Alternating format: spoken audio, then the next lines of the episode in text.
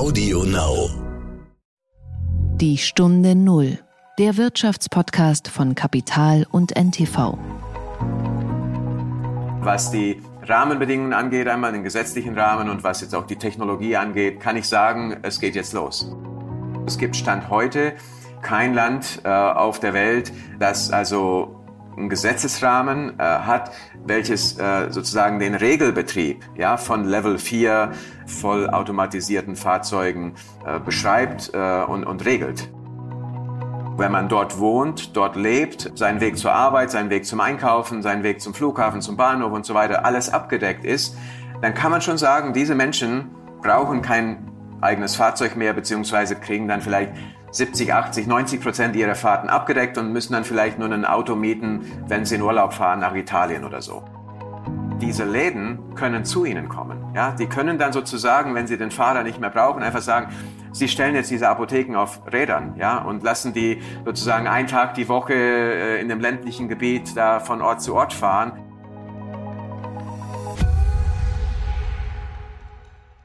Herzlich willkommen zu einer neuen Folge von Die Stunde Null. Wir sind Horst von Butler und Tanet Koch. Schön, dass Sie uns wieder zuhören. In die Ferien zu fahren, ohne am Lenkrad sitzen zu müssen, beziehungsweise bei Stau den Fuß Stop and Go auf dem Gaspedal zu haben, das klingt wie Science Fiction und nicht nur, weil das Reisen zurzeit ohnehin stark eingeschränkt ist. Und wir reisen heute zumindest gedanklich nach Israel, allerdings nicht um dort nochmal die erfolgreiche Impfkampagne oder die Öffnung anzuschauen, sondern auf das Thema selbstfahrende Autos. Ich habe mit Johann Jungwirth geredet. Er ist Ingenieur und Vice President des Mobilitätsgeschäfts bei Mobileye. Das ist eine israelische Tochtergesellschaft von Intel und einer der Pioniere in der Entwicklung von Systemen für das autonome Fahren. Das heißt, mein rosa Lappen wird eines Tages im Museum landen. So einfach ist die Antwort nicht. Aber Herr Jungwirth, der übrigens in der Branche auch JJ genannt wird, klang ziemlich optimistisch, was so die Verbreitung von fahrerlosen Autos in unserem Alltag angeht. Das ist nicht mehr totale Zukunftsmusik, sondern wir reden bei manchen Systemen von einigen Jahren und nicht Jahrzehnten. Der Gedanke zum Tag. Ja, wir kommen zur besten Show des Jahres. Nein, nicht zum besten Showdown und zur CDU, sondern zu den Grünen, die ja am Montag endlich ihren Kanzlerkandidaten oder ich muss ja sagen Kanzlerinnenkandidatinnen küren. Und sie machen das eigentlich so, wie die CDU früher das gemacht hat. Also im Alleingang an der Spitze wird das entschieden, ganz präsidial und bei verschlossenen Türen. Während die CDU es ja so ein bisschen macht, wie es die Grünen früher gemacht haben, so mit richtig Aufstand an der Basis und Streit. Es ist aber zugleich eine perfekte Show. Die Kür ist fast so eine Art Marketingprodukt geworden. Alle fiebern darauf hin. Auf der Website gibt es sogar eine Erfahre es zuerst Kampagne. Man kann sich dort eintragen und dann als erstes wissen, wer von beiden es wird, Annalena Baerbock oder Robert Habeck. Und ich zitiere mal, denn zum ersten Mal in der Geschichte gehen wir in den Wettbewerb um die Führung dieses Landes. Das Gute, wir haben zwei, die es können. Wer soll es machen? Trage dich hier ein und erfahre vor allen anderen, wer unsere Kanzlerkandidatin wird. Ich sag mal, grüne Verbraucherschützer würden warnen, sich da einzutragen und die Daten für einen Scheininformationsvorsprung zu hinterlegen.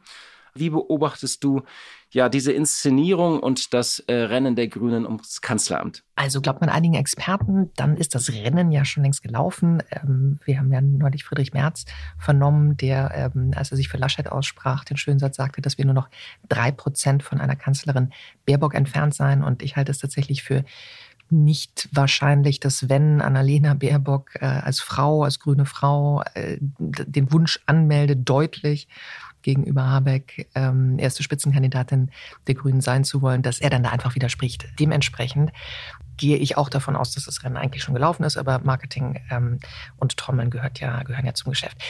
Ich erinnere immer noch äh, mit, mit Schrecken eine äh, Habeck-PK in Davos vor äh, ausländischen Journalisten, wo so Sätze fielen wie, naja, ich bin, ich bin ja Deutscher und deshalb lese ich die ganze Zeit Adorno und Hegel. Und die deutschen Journalisten im Raum. Das mache ich auch, das mache ich auch. ja, aber wir alle Deutsche, wir sind ja alle Deutsche und deshalb die vielen, vielen, vielen Philosophen.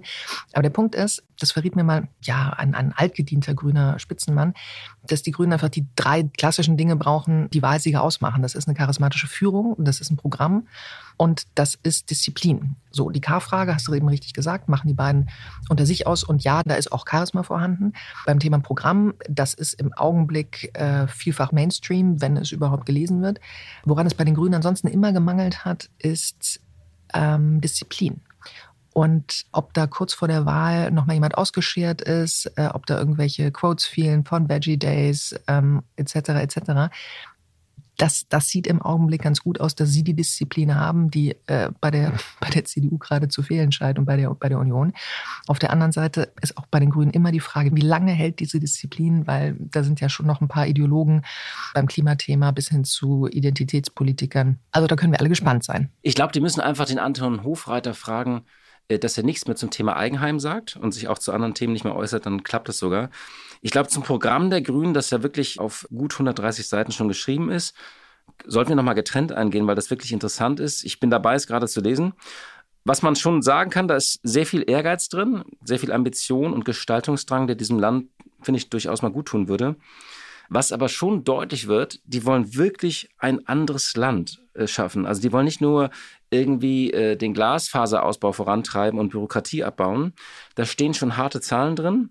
Also Ende des Verbrennermotors äh, schon 2030, minus 70 Prozent statt minus 50 Prozent äh, CO2-Emissionen, zwei Prozent der Fläche für Windkraft, zwei Prozent übrigens für Urwald, wahrscheinlich nicht die, die gleiche Fläche, 30 Prozent ökologische Landwirtschaft. Also da stehen harte Zahlen drin wie sie das Land so vermessen. Auch interessante Pläne. Am interessantesten finde ich eigentlich diesen 500 Milliarden Plan für Infrastruktur und die ökologische Transformation. Da liefert Joe Biden in den USA ja so ein bisschen die Blaupause gerade dafür, dass richtig Geld in die Hand genommen wird.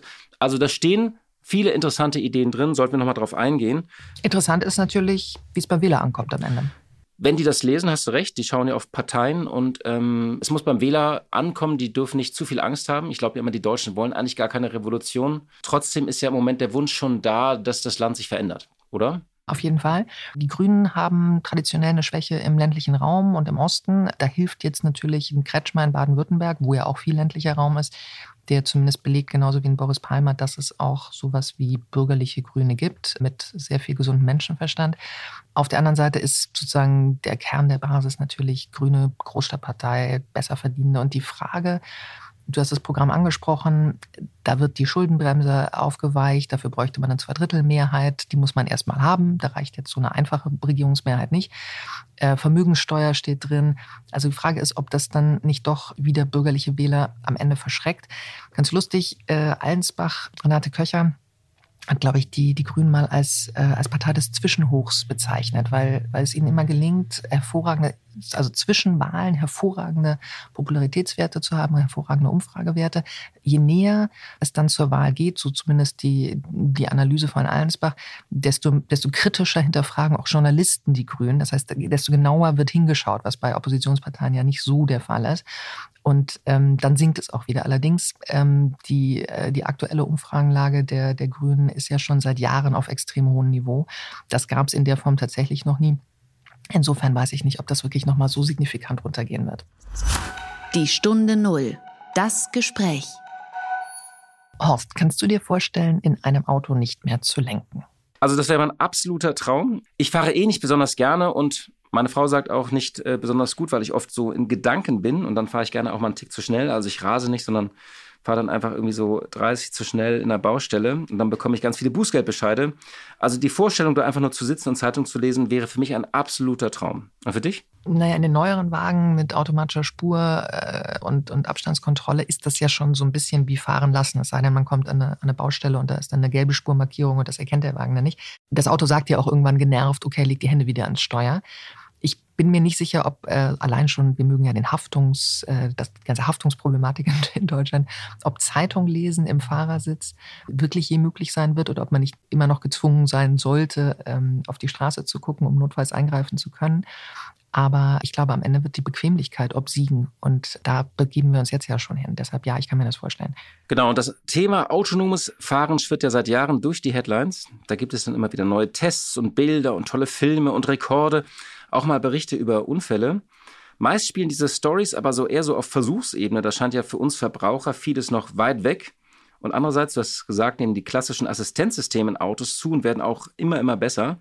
Und wir fanden, das ist einfach mal höchste Zeit, das Ganze zu sortieren. Kommen wir also zu unserem heutigen Gast. Johann Jungwirth wurde 1973 in Rumänien geboren. Er studierte Elektrotechnik in Stuttgart und nahm dann an verschiedenen internationalen Programmen teil, etwa am MIT und in Lausanne.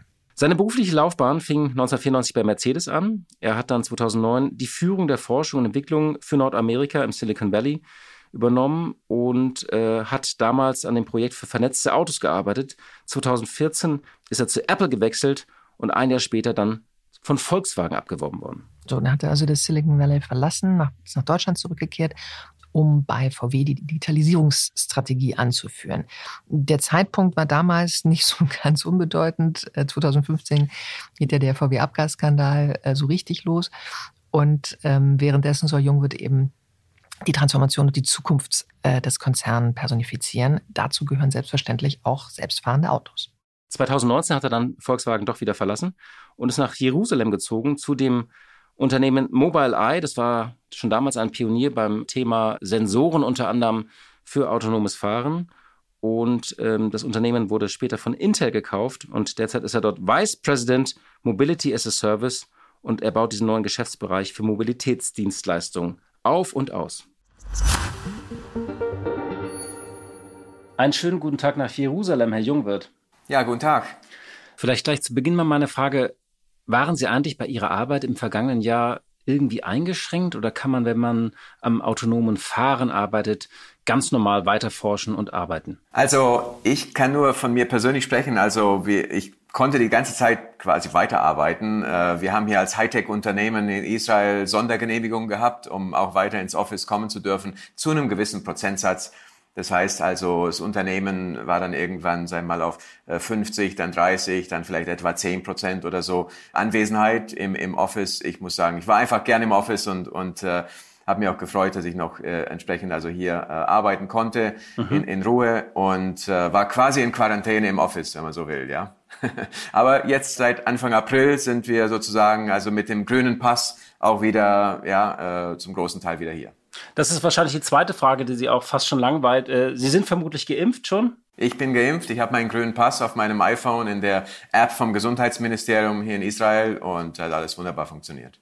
Sie können normal äh, sich wieder bewegen, in Cafés gehen, ins Kino gehen. Genau, das ist also mit diesem grünen Pass. Äh, das heißt, wenn man entweder Covid-19 hatte oder entsprechend geimpft äh, wurde, alles wieder äh, möglich. Und äh, selbst jetzt hier im Office, also quasi als Go Green Unternehmen, als Mobile Eye, da ist dann auch möglich, sozusagen sich äh, testen zu lassen. Das heißt, äh, wenn man negativ getestet wurde innerhalb von 48 Stunden, dann kann man auch, wenn man irgendwie gegens Impfen ist, dann trotzdem ins Office kommen.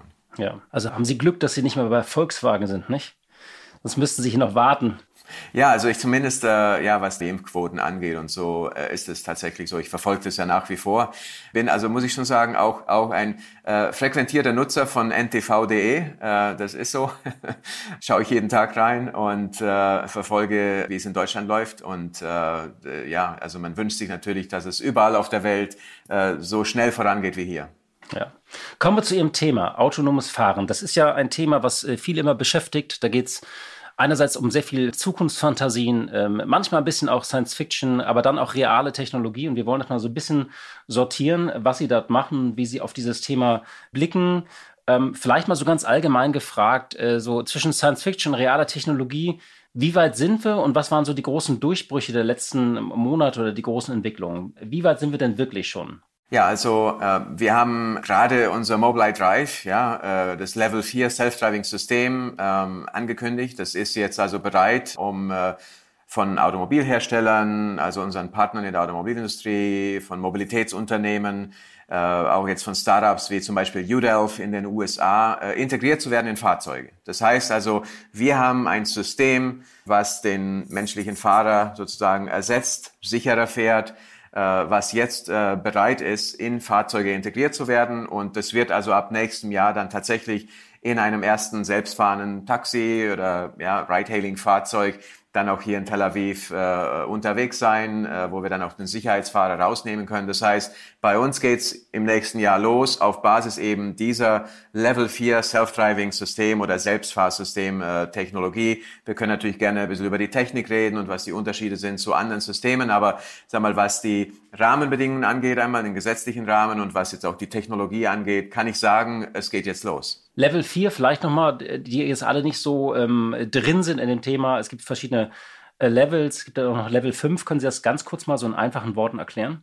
Ja, sehr gerne. Also alle Systeme sozusagen, die nur Level 1 oder Level 2 Automatisierungsstufe nach diesem SAE-Leveln äh, und der Definition äh, angeht, die äh, sind also Systeme, welche vom Menschen überwacht werden müssen. Das heißt, sind einfach nur Fahrerassistenzsysteme. Das heißt, der Mensch fährt, egal ob der Mensch tatsächlich auch selber lenkt äh, oder das Gaspedal drückt oder bremst. Das heißt, auch wenn äh, zum Beispiel ein, ein Spurhalteassistent gewissermaßen die Fahraufgabe übernimmt, ist es trotzdem so, dass der Mensch in der Verantwortung ist. Äh, der Mensch äh, darf keine anderen Tätigkeiten, Nebentätigkeiten äh, bewältigen. Und bei Level 3, also Level 3 geht's dann los. Das heißt, das ist dann so eine Übergangslösung. Das heißt zum Beispiel ein Autobahnpilot, ja, wird als ein Level 3 System beschrieben. Und das heißt, also da kann man zum Beispiel nach der Auffahrt auf die Autobahn das System aktivieren.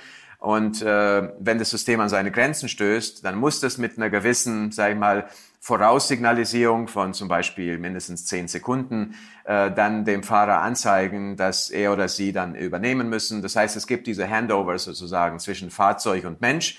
Das ist dann ab Level 4 nicht mehr notwendig. Das heißt, Level 4, Level 5 sind dann vollkommen, sagen wir mal, selbstfahrende äh, äh, Systeme. Das heißt, ich habe dann einen vollständigen Autopiloten. Ich kann dann ab Fahrtbeginn mich entscheiden, ob ich selber fahre äh, oder ob ich hinten einsteige und das Fahrzeug dann selber fahren lasse. Der Unterschied dann zwischen Level 4 und 5 ist eigentlich dann nur, dass man bei Level 4 noch gewisse Einschränkungen hat. Man nennt das Betriebsbereiche oder Operational Design Domains. Das heißt also, Level 4 könnte dann heißen, das kann zum Beispiel vielleicht nicht bei Starkregen fahren oder kann vielleicht nicht bei starkem Schneefall fahren oder kann nur in gewissen geografisch abgegrenzten Gebieten die vielleicht digitalisiert, also von der Karte her digital erfasst wurden. Und Level 5 ist dann sozusagen, hey, mein Fahrzeug fährt mich überall hin, jederzeit und kann so wie ein Mensch heute auch sozusagen weltweit fahren. Und von vier bis fünf äh, habe ich mal irgendwo gehört, ist das ist die allerschwierigste Stufe sozusagen. Vier kriegen jetzt viele Unternehmen hin, aber fünf ist dann nochmal sozusagen die höchste Kunst. Stimmt das? Also ich sehe das, was die Technologie angeht, eigentlich nicht so, weil ähm, sag mal, Level 4 fühlt sich schon wie Level 5 an, wenn man im richtigen Gebiet wohnt, ja, oder in der richtigen Umgebung oder im richtigen Land ist. Das heißt also, eigentlich, zumindest vom Kundennutzen her, ist Level 4 wie Level 5. Was natürlich die, sag ich mal, Technologie angeht, da haben Sie natürlich schon recht. Also, sag mal, die Skalierung.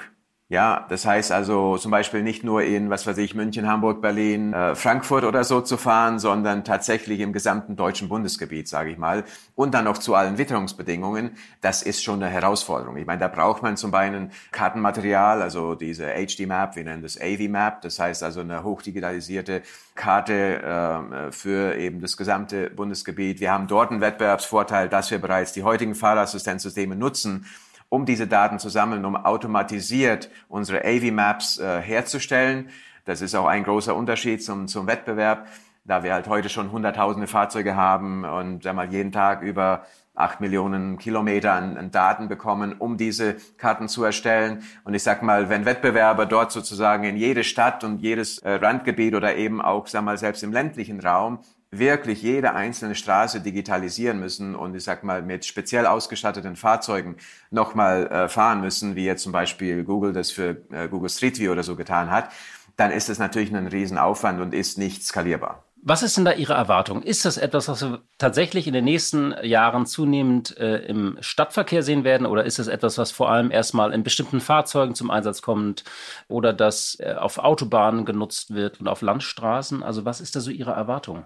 Also ich erwarte für den Zeitraum 2022, also ab dem nächsten Jahr bis 2024, 2025, so zwei bis drei Jahre mit einem kompletten Fokus auf Mobilitätslösungen und Transportlösungen. Ja, das heißt, da geht es dann um Fahrzeuge äh, für den Transport von Waren, für den Transport von Menschen, um Menschen und Waren von A nach B zu bringen. Und äh, das sind dann, sagen wir, Flottenfahrzeuge. Ja, das sind nicht Endkundenfahrzeuge, die äh, Sie und ich uns kaufen können, äh, und in unserer Garage stehen haben, sondern das sind dann Fahrzeuge, die eben Flottenmanager beziehungsweise äh, Flottenbetreiber kaufen und äh, großflächig auch einsetzen können. Das heißt dann so ab 24, 25 kommt dann eben diese nächste Stufe, äh, wo es dann darum geht, tatsächlich einen Autopiloten ja in seinem eigenen Fahrzeug zu haben und den kann man dann als Sonderausstattung äh, vielleicht für sag mal, 8.000 bis 10.000 Euro oder so oder ein bisschen mehr äh, kaufen äh, in erstmal Premium-Fahrzeugen. Natürlich zwischen 25 und 30 erwarte ich, dass das dann auch,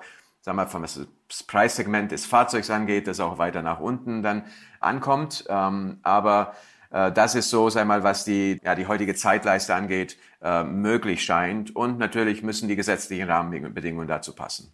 Okay, also es wird noch so ein bisschen dauern, bis wir alle in unseren selbstfahrenden Autos in die Büros fahren oder in den Urlaub fahren und hinten Karten spielen oder lesen können oder etwas anderes tun können. Das ist einfach noch Zukunftsmusik. Also ich würde es anders formulieren. Ja, also ich sag mal, es gibt einen äh, amerikanisch-kanadischen Schreiber, ja, der mal gesagt hat, uh, the future is already here, it's just not very equally distributed. Das heißt also, die Zukunft ist schon hier, nur eben nicht überall gleich erlebbar.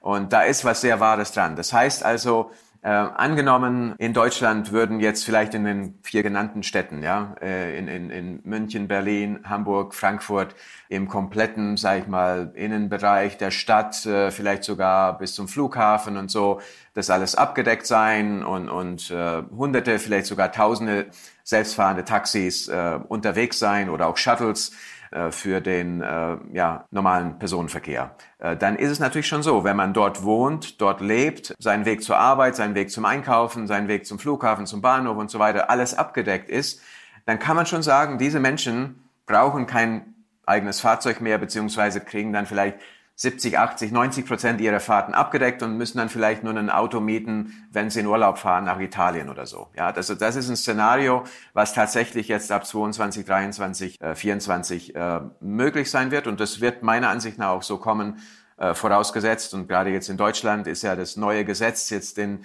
Bundestag, Bundesrat äh, zur äh, finalen Entscheidung. Wenn das also jetzt äh, freigegeben wird und, und als Gesetz sozusagen kommt, dann äh, und, und natürlich die entsprechende Verordnung dazu, wenn es in Kraft tritt, äh, dann können, sagen wir mal, ab der zweiten Jahreshälfte 21 schon Unternehmen wie wir, gemeinsam mit unseren Partnern und den Herstellern, Partnern, dann äh, die Level 4 äh, Fahrzeuge speziell für solche Einsatzzwecke dann zur TÜV-Genehmigung bringen, gemeinsam mit Partnern wie äh, TÜV Süd, äh, zum Beispiel, mit denen wir zusammenarbeiten.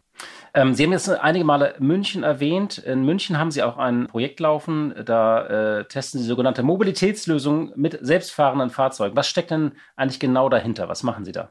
Ja, das sind äh, Fahrzeuge, äh, die wir momentan noch im Testbetrieb fahren. Das heißt, die haben noch einen Sicherheitsfahrer drin, aber diese Fahrzeuge bewältigen die Fahraufgabe äh, so wie äh, wir auch. Ja, das heißt, äh, die fahren von A nach B, die fahren also im äh, Innenstadtgebiet, im, im Stadtkern, äh, sagen wir den höchst komplexen äh, Umgebungen, die fahren auf Landstraßen, die fahren auf Autobahnen. Wir haben auch ein äh, Video auf YouTube, wenn man das also sucht nach äh, One Hour Annotated Mobileye Ride in Munich, ja, also äh, in Englisch, äh, dann findet man das und kann einfach eine Stunde mitfahren und das erleben.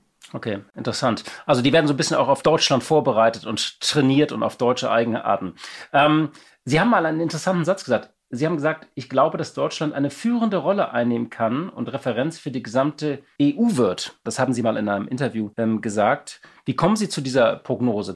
Also äh, ich habe diese Aussage getätigt, nachdem letztes Jahr nach einem Autogipfel, auch mit der Bundeskanzlerin Merkel, dann gerade dieser Beschluss äh, gefasst wurde, dieses neue Gesetzesvorhaben äh, voranzutreiben und äh, gemeinsam sozusagen mit den Verbänden, mit der Industrie und äh, dem Verkehrs- äh, und Digitalministerium dann entsprechend an diesem Gesetz zu arbeiten. Und äh, das ist ja jetzt auch tatsächlich so. Die Bundesregierung hat dieses Gesetz äh, verabschiedet. Das ist jetzt im Bundestag. Und es war gerade auch darauf bezogen. Ja, das man muss man einfach sagen. Also es gibt Stand heute kein Land äh, auf der Welt, das also einen Gesetzesrahmen äh, hat, welches äh, sozusagen den Regelbetrieb ja, von Level 4 äh, vollautonomen, vollautomatisierten Fahrzeugen äh, beschreibt äh, und, und regelt. Äh, Wirklich? Also auch Israel nicht? Auch USA nicht? Auch USA und auch Israel nicht. Also in vielen Ländern gibt es Sondergenehmigungen, ja, zum Beispiel auch in den Niederlanden oder in Dubai, in Vereinigten Arabischen Emiraten. Äh, aber äh, das heißt, es sind immer Sondergenehmigungen. Wenn dieses neue Gesetz verabschiedet wird, das hoffe ich sehr, dass das im Mai, Juni dann entsprechend geschieht. Ähm, dann ist es so, dann können äh, Hersteller, können äh, Betreiber, dann können äh, Technologieunternehmen, die diese Fahrzeuge ready haben äh, für die Typgenehmigung und dann Zulassung, tatsächlich mit dem KBA und mit den technischen äh, Services in Deutschland äh, zusammenarbeiten und dann innerhalb von, sagen wir mal, sechs bis neun Monaten in der Regel oder sechs bis zwölf Monaten die Fahrzeugtypgenehmigung bekommen und dann in Regelbetrieb gehen. Das heißt also, man geht nicht einen Sondergenehmigungsweg, sondern die Rahmenbedingungen stehen fest. Alle, die belegen können, und das schreibt das Gesetz vor, dass diese Fahrzeuge mindestens genauso sicher fahren wie der Mensch. Das ist zum Beispiel eine Voraussetzung. Da wird auch vorgeschrieben, dass es eine technische Aufsicht geben muss. Das heißt also ein Command and Control Center, wo noch äh, Menschen sitzen, die einfach nur darauf antworten, wenn ein Fahrzeug zum Beispiel eine Entscheidungsunterstützung braucht. Ja, das heißt, das Fahrzeug hat nicht die Genehmigung, zum Beispiel, also nicht äh, die Verkehrsregeln einzuhalten. Das heißt also, wenn wir in eine Situation kommen, äh, wo wir gegen die Verkehrsregeln handeln müssten, äh, dann äh, wird das Fahrzeug also in, in so einen äh, äh, risikominimalen Zustand gebracht, Warnblinker eingeschaltet, äh, das Fahrzeug kontaktiert dann eben äh, äh, die technische Aufsicht, einen Menschen äh, und dann kann ein alternatives Manöver zum Beispiel freigegeben werden, äh, um diesem Fahrzeug vielleicht, äh, weil es gerade in einer Baustelle oder so gekommen ist, die vielleicht noch nicht digitalisiert oder noch nicht weiter kommuniziert wurde. Also da gibt es gewisse Situationen, äh, in denen man sozusagen diese technische Aufsicht braucht und einfach eine Freigabe eines Manövers. Äh, und das heißt, das alles muss äh, aufgebaut werden, aber das ist jetzt sozusagen auf Deutschlands Seite geschehen und vielleicht auch, um auf die EU zu kommen. Und das ist jetzt genauso passiert. Also seit zwei Wochen liegt mir jetzt auch ein Entwurf vor, also als Level 4 Gesetzesvorhaben für die Gesamt-EU wo die Europäische Kommission dran gearbeitet hat und mit den äh, Ländern. Und wenn man sich äh, diese zwei Dokumente anschaut, dann kann ich nur sagen, also da steht sehr viel in diesem EU-Gesetzesvorhaben oder Gesetzesentwurf, was wir in dem deutschen Gesetz schon äh, vorliegen haben. Wie sehen Sie denn die Rolle der deutschen Autoindustrie da drin? Die Autoindustrie kämpft ja mit mehreren Trends, also Umstieg auf äh, E-Mobilität, äh, die Vernetzung von Autos ist äh, sehr wichtig und äh, sozusagen autonomes Fahren ist ja auch nur einer von vielen Trends, denen die Autoindustrie sich stellen muss. Wie sehen Sie da die Rolle der deutschen Hersteller? Also haben die diesen Trend erkannt? Sind Sie, äh, packen Sie das mit an? Gehen Sie da voran? Oder ähm, man liest ja auch immer, nee, das, das wird Google das Rennen machen. Also da gibt es Unterschiede, ja. Und äh, ich meine, wir arbeiten mit äh, 28 Herstellern zusammen. Äh, wir sind da agnostisch. Äh, wir arbeiten sehr gerne mit allen unseren Partnern zusammen und unterstützen sie auch alle. Aber man muss auch sagen, es gibt da sagen wir mal, auch unterschiedliche Philosophien. Ja, äh, konzentriert man sich jetzt zum Beispiel nur auf Privatfahrzeuge, die man eben an Endkunden verkauft oder verliest, oder investiert man auch in Mobilitätslösungen, zum Beispiel äh, Shuttles äh, oder selbstfahrende Taxis oder äh, Lieferfahrzeuge, wie wir die jetzt mit äh, UDELF äh, im Silicon Valley entwickeln und auf die Straße bringen bis 2023 in den USA äh, schon mit einem Commitment, also 35.000 oder mehr Fahrzeuge bis 2028 auf den Markt zu bringen. Und äh, wenn Sie sich das Bild vielleicht angeschaut haben, äh, das ist ein Fahrzeug, das hat kein Fahrerhaus mehr, ja, äh, das hat keinen Fahrer mehr. Und das heißt also, da sehe ich Unterschiede in Deutschland. Und äh, also mein Eindruck ist, dass die Premium-Hersteller äh, sich eher jetzt auf die Privatfahrzeuge fokussieren und dort Pläne haben, sagen wir so bis 24, 25 neue, ja, innovative Produkte, wie zum Beispiel das Artemis-Projekt von Audi oder so, auf den Markt zu bringen. Äh, BMW hat einiges in der Pipe. Äh, und äh, sag mal, im Volkswagen-Konzern haben ja Volkswagen-Nutzfahrzeuge zum Beispiel, die sich jetzt eher auf die Nutzfahrzeuge fokussieren. Äh, auch mit dem ID-Bus bereits angekündigt, äh, dass sie dort auch in dieses Segment reingehen und sowohl sag mal, MaaS, also Mobility as a Service, sprich Mobilitätslösungen jetzt für den Personenverkehr, als auch TAS, also Transportation as a Service, sprich in den Warenverkehr zu investieren auf Basis dieser Fahrzeugplattform. Mhm, ja. Wird dann nicht der Verkehr dann der Zukunft so ein bisschen zweigeteilt sein? Also Menschen, die in diesen Autos sitzen und sich autonom fortbewegen und dann praktisch äh, über viele Jahre ja auch Menschen, die selbst fahren müssen und auch, auch noch in alten Benzin- oder Dieselautos sitzen. Also wird es da einfach so eine Zweiteilung geben? Das ist definitiv so. Also ich erwarte sogar, ähm, dass es über einen längeren Zeitraum also Mischbetrieb gibt und wenn man sich anschaut, also wenn man sich die großen S-Kurven in der Automobilindustrie anschaut, ja, ich meine, äh, natürlich war die allergrößte, die am Anfang der Umstieg vom Pferd und, und der Kutsche aufs Automobil, ja nach 1895, 96 oder so. Ähm, aber dann gab es ja mehrere neue S-Kurven. Es kamen zum Beispiel Innovationen und Sicherheitssysteme wie äh, der Airbag oder der Sicherheitsgurt. Ja, das waren so Sprunginnovationen und da hat es zum Teil 20 bis 30 Jahre gedauert, bis die gesamte Flotte im Feld äh, ausgetauscht wurde und äh, entsprechend alle Fahrzeuge dann ein Airbag hatten äh, oder mindestens einen äh, Sicherheitsgurte.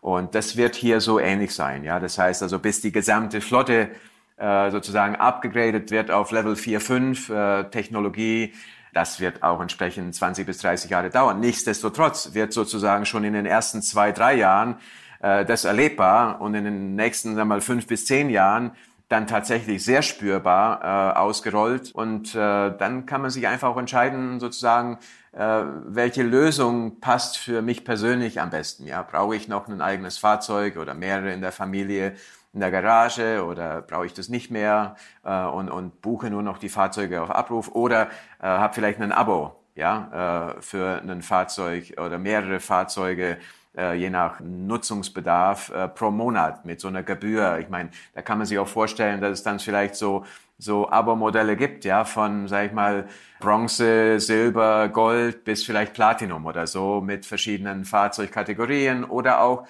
Erlebniswelten, ja. Also ich sag mal, wenn man sich mal vorstellt, dass das Lenkrad und die Pedalerie verschwindet aus dem Fahrzeug, dann kann man sich eigentlich das Fahrzeug wie so einen Raum vorstellen in einem Haus, ja. Und ich sag mal, wenn man sich die Räume so anschaut, man hat äh, vielleicht ein Spielzimmer, also einen Gaming Room, man hat einen Lounge-Raum vielleicht, ja, äh, für längere Fahrten. Man hat äh, vielleicht Augmented Reality oder Virtual Reality äh, oder man hat einen Musikraum oder man hat einen Konzertsaal, ja, mit oder ein Whirlpool. Das wird nicht ganz so einfach während der Fahrt, wobei in Hollywood gibt's alles, ja. Meine Kinder sind 9, 11 und 13. Machen die noch einen Führerschein oder brauchen die das gar nicht mehr? Also, ich sag mal, primär hängt es davon ab, wo sie äh, später wohnen. Ja? In Deutschland, äh, sage ich mal. Und ja, aber auch da, selbst in Deutschland, hängt es dann davon ab, wo sie wohnen. Also, ob es dann vielleicht eher im Stadtgebiet oder in einem Randgebiet oder auf dem Land oder so. Also, ich sag mal, das ist die primäre Entscheidung, weil da, ich sag mal, diese Geschwindigkeit, äh, wie schnell sozusagen das ausgerollt wird und diese Flotten äh, an selbstfahrenden Fahrzeugen ja, verfügbar sein werden. Das hängt eben sehr stark davon ab. Das wird zum einen in den Ballungszentren äh, zuerst geschehen, aber man muss auch sagen, auch wenn man sich äh, das Gesetz anschaut, äh, jetzt der Bundesregierung, da ist auch ein sehr starker Fokus auf das ländliche Gebiet gesetzt, weil äh, einfach die ländlichen Gebiete zum Teil abgehängt wurden. Ja, ich meine, die Läden schließen, äh, Ärzte ziehen weg, also von der Infrastruktur her, die Busse fahren nicht mehr so oft. Und da glaube ich, gibt es tatsächlich auch die Möglichkeit mit selbstfahrenden Fahrzeugen, also nicht nur um die Menschen dann eben äh, in die Stadt zu fahren oder zum Einkaufen oder zur Apotheke oder so, sondern diese Läden können zu ihnen kommen. Ja, die können dann sozusagen, wenn sie den Fahrer nicht mehr brauchen, einfach sagen, sie stellen jetzt diese Apotheken auf Rädern, ja, und lassen die sozusagen einen Tag die Woche äh, in dem ländlichen Gebiet da von Ort zu Ort fahren äh, oder sonstige, sag ich mal, wenn man sich so Automaten anschaut an Flughäfen, was da so alles verkauft wird und sich vorstellt, dass solche, sag mal, Dienstleistungen auf Rädern dann einfach in diese ländlichen Gebiete fahren. Also das kann wirklich eine super Lösung sein, um dort auch wieder die Lebensqualität zu erhöhen. Das stimmt. Also bei meinen Schwiegereltern, der, das macht der Metzger auf den Dörfern, der fährt da sogar noch rum, aber vielleicht muss er es gar nicht mehr. Dann kann man sich selbst dann eine Scheibe Wurst abschneiden. So, so mal eine ganz kleine Frage noch. Kann ein selbstfahrendes Auto überhaupt ein Knöllchen kriegen? Also kann das überhaupt zu schnell fahren oder wird das zu schnell fahren aussterben? Also das zu schnell fahren äh, wird aussterben, weil wir einfach die Verkehrsregeln einhalten und damit auch die äh, Höchstgeschwindigkeit. Okay, das bedeutet für den Staat weniger Einnahmen. Ich komme jetzt mal äh, vielleicht so ein bisschen auch äh, auf die Kultur Ihres Unternehmens, in dem Sie arbeiten. Sie haben ja verschiedene Unternehmen kennengelernt. Äh, Sie waren bei Apple, Sie waren bei Volkswagen und Sie haben auch mal gesagt, dass man solche Projekte, wie Sie jetzt gerade machen, dass man die äh, schneller in Unternehmen wie Mobileye durchsetzen kann. Also ist das für die Kultur von einem Unternehmen entscheidend, dass man eher so in kleinen Einheiten arbeitet? Und wie haben Sie die unterschiedliche Kultur in den Unternehmen wahrgenommen? Also ich glaube, der Hauptunterschied ist tatsächlich in, in den Themen wie Geschwindigkeit. Ja, und das ist einfach, sag mal, unheimlich schnell. Also wie schnell entschieden wird, wie schnell umgesetzt wird, auch sehr stark mit der Hand am Arm umsetzen, umsetzen, umsetzen, ja. Und schnell, schnell, schnell. Also dieses Thema Speed, äh, ist, ist unheimlich wichtig. Und das erinnert mich an Silicon Valley. Ja, das ist hier in Jerusalem und Tel Aviv, also in, in Israel genauso. Das Zweite ist groß zu denken. Also da muss ich einfach sagen, also auch äh, groß zu denken im Sinne von auch so einen Vorhaben äh, ja, obwohl es mehrere Milliarden kostet, sozusagen einfach umzusetzen äh, und daran zu glauben, dass man eben die äh, Herausforderungen, die es noch gibt, technische Natur, äh, regulativer Natur, dann einfach auch ausmerzen kann und das Ziel erreicht. Und das Dritte ist auch noch das Thema Risiko. Also Menschen hier und sag mal, die Kultur hier ist einfach risikofreudiger zu sein. Ja, und das ist im Valley auch genauso. Und, und das ist natürlich faszinierend. Also mit, mit, mit diesen drei Komponenten und vielleicht noch so dem vierten Teil, dass auch Kapital vorhanden ist. Ja, auch, äh, dass eben Unternehmen wie Mobileye überhaupt gegründet werden und entstehen können und wachsen können. Also ich sag mal, die Startup-Kultur, ja, als Startup Nation, also hier in Israel, das ist natürlich gewaltig und das ist auch schon einmalig auf der Welt, ja. Vielleicht äh, zum Schluss noch mal meine Frage. Mich würde immer interessieren, woran Leute wie Sie gerade konkret arbeiten. Also an welches Problem haben Sie gerade so in diesen Tagen? Ganz konkret jetzt auf der technischen Seite, ja. Wenn man unser Mobileye Drive Selbstfahrsystem anschaut, das besteht aus einem großen Rechner, ja, einer Recheneinheit mit mehreren IQ5 Prozessoren.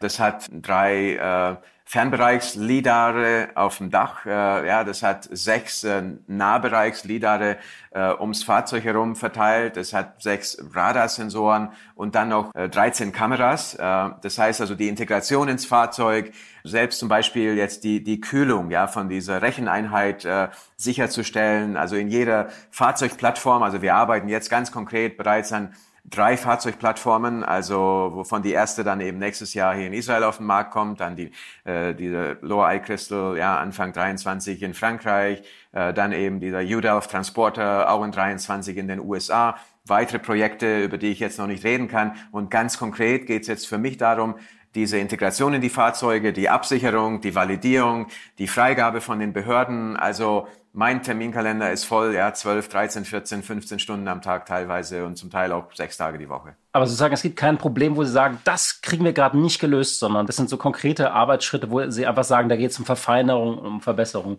Oder gibt es irgendeinen so Knackpunkt in der Technologie, wo Sie sagen, das müssen wir noch lösen?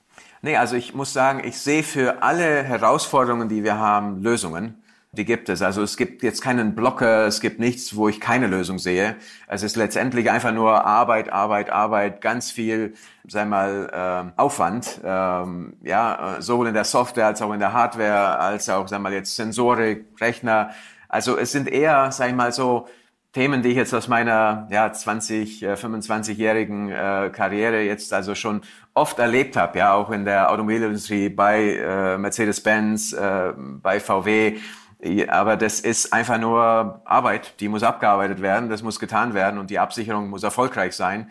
Ich sag mal, das Einzige, was wir eben weniger beeinflussen können, ist halt die Regulierung. Aber da nutzen wir eben die Möglichkeiten eben über die Verbände, über zum Beispiel VDA, äh, Bitkom und so weiter, da Einfluss drauf zu nehmen. Ähm, und äh, ansonsten läuft es recht äh, reibungslos.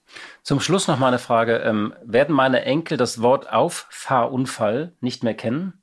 Ich hoffe das sehr. Also, ich meine, da reden wir ja schon sozusagen über ja, 20 plus Jahre, was die Generationswechsel angeht. Also, das sollte dann maximal noch mit einem äh, Oldtimer vorkommen.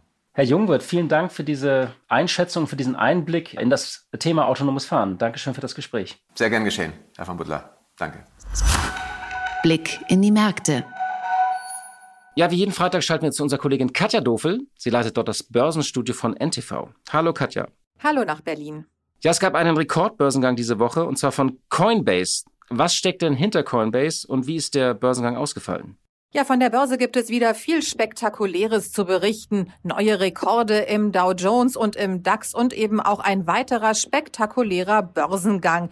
Es geht um den Börsengang des größten Handelsplatzes für Kryptowährungen der Coinbase in den USA. Die Coinbase ist 2012 in San Francisco gegründet worden. Inzwischen wird sie nach eigenen Angaben von etwa 43 Millionen Anlegern oder Händlern in über 100 Ländern genutzt. Die Nasdaq hat den Ausgabepreis für Coinbase auf 250 Dollar festgelegt. Damit ist das Unternehmen mit etwa 50 Milliarden Dollar bewertet. Zum Vergleich dazu die altehrwürdige New York Stock Exchange, also das Herzstück der Wall Street ist mit 66 Milliarden Dollar nur wenig mehr wert. Naja, und dann eben das Durchstarten am ersten Handelstag. 250 Dollar Ausgabepreis, erster Kurs direkt bei 381 Dollar, ein Plus also von 52 Prozent. Und damit profitiert die Coinbase natürlich von der Rallye bei Kryptowährungen, die seit Jahren zu beobachten ist. Pünktlich vor dem Börsengang, und damit war es sicherlich auch ein kleiner Turbo, ist der Bitcoin auf ein neues Allzeithoch bei fast 65.000 Dollar geklettert. Und dieser Börsengang der Coinbase, der erhöht natürlich auf der einen Seite die Akzeptanz von Kryptowährungen weiter. Auf der anderen Seite wird auch immer mehr zur Vorsicht gemahnt, denn angesichts der rasanten Kursanstiege bei Bitcoin und jetzt eben auch beim Handelsplatz für Kryptowährungen Coinbase muss man natürlich damit rechnen, dass da über kurz oder lang strenger hingeguckt wird und strenger reguliert wird. Und dann gab es noch ein spektakuläres Urteil, was erwartet worden war, aber das Ergebnis hat für ein Beben gesorgt, und zwar das Urteil zum Berliner Mietendeckel.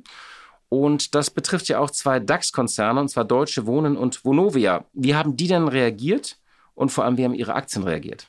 In der Tat ein spannendes Urteil. Das Bundesverfassungsgericht hat entschieden, dass die Berliner Mietpreisbremse nicht mit der Verfassung vereinbar ist. An der Börse hatte man darauf spekuliert, denn die Aktien von Wohnungskonzernen, unter anderem Vonovia, Deutsche Wohnen und Adler, sind auch schon vor dem Urteil teilweise angestiegen. Nun sagen natürlich die Urheber der Mietpreisbremse, also der Berliner Senat, aber auch der Mieterschutzbund, das ist ein schwarzer Tag für die Mieter. Die müssen müssen jetzt möglicherweise mit Nachzahlungen rechnen und sie appellieren an Bund und Länder, mit einer anderen Gesetzgebung explodierende Mieten einzudämmen und für die richtige soziale Mischung auch in großen Städten zu sorgen.